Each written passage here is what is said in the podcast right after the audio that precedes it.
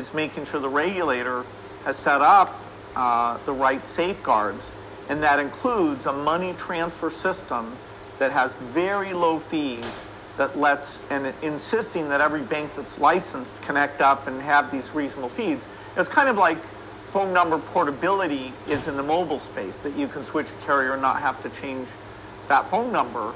And so that's uh, why the foundation's role in working with these regulators and taking lessons from different countries uh, will help get this into the, the most pro-poor form we can. So let me ask you, because there's another answer to this question. So you're talking about relying on regulatory infrastructure and banks participating, but there are many, many investors and smart people out there who will tell you that the answer to these questions is Bitcoin.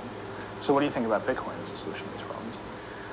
Well, the the effort to make sure your Bitcoin provider isn't going to lose your money and your understanding of the volatility of Bitcoin, I'd hardly uh, say that's ready for you know poor people to you know have it go up and down by a factor of two and you know oops I was at Mount Gox now that's not good. Now I'm at you know bit whatever.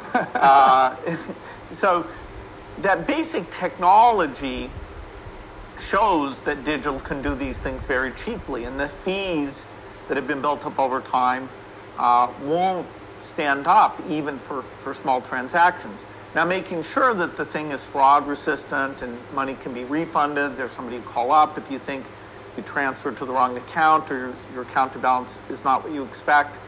And so I'm not thinking that the poor should get out there on the, you know, the cutting edge. Uh, also, governments for most transactions will want attribution. That is, the idea of a, a system where you can't see, uh, you know, is that drug money? Is it terrorist money? Uh, should that be taxed? You're going to have some tension between the attributed systems like credit card, debit card systems, where you there's actually a record of who's engaging, and the purely anonymous ones. But the one I see us getting to critical mass along with the government regulatory support we need, is one where it's attributed, where we can see who actually did this transaction.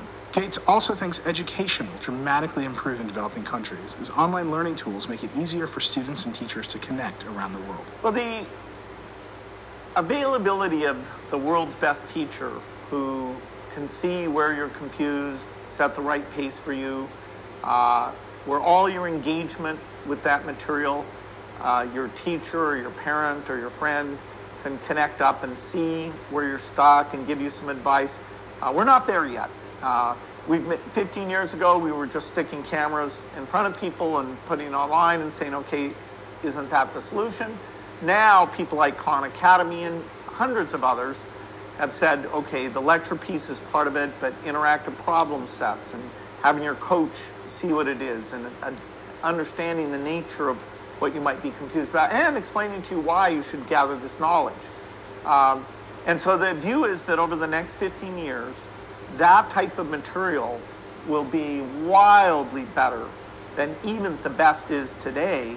And it will be available through phones and tablets. It won't replace face to face, you know, the social context, the, the relationship with that teacher, but it'll, it'll be playing a gigantic role in letting you catch up, move ahead, uh, and overcome whatever limitations your class size has. So you might be the most famous motivated learner of all time.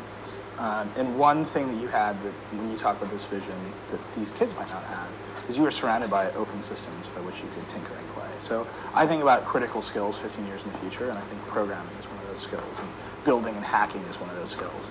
And if you're doing it on a phone, even one of Microsoft's phones or Apple's phones, or you're doing it on a tablet, to some extent one of Microsoft's tablets, one of Apple's tablets. These systems are closed; they don't let you tinker and get in there. How do you see, like, where do you see that next generation of hackers coming from the developed world if they can't have access to sort of the inside?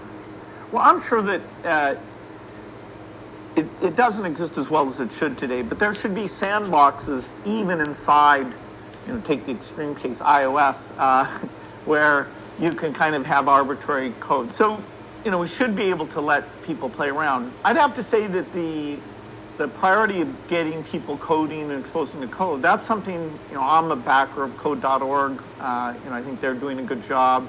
You know, a day of coding, girls that code, lots of good movement there. because we're not dealing with the basics of reading and writing in these poor countries, I think, uh, you know, for the next 15 years, uh, most of the energy is going to go into the basics. So I'm, I'm enthused about people primary, and I think we can enable it. But our agenda is, is really at the, the, the more basic level. So I think this is really important. It's something you bring up in your letter. You talk a lot about the systemic inequality in education, particularly in the developed world, uh, particularly for girls. You ha- I, I haven't seen a lot about how you intend to address it. You just acknowledge that it's a problem, and if you add the tools, women with the means and motivation to use them will use them. But how do you really attack the systemic inequality there? Well, if you look at um, primary school enrollment, secondary school enrollment 15 years ago versus today, uh, countries are making a lot of progress on this. The idea that parents you know, should not keep the girl in the house, uh, should let her go out. To primary school, that's broadly accepted. Now we need to get there for secondary school.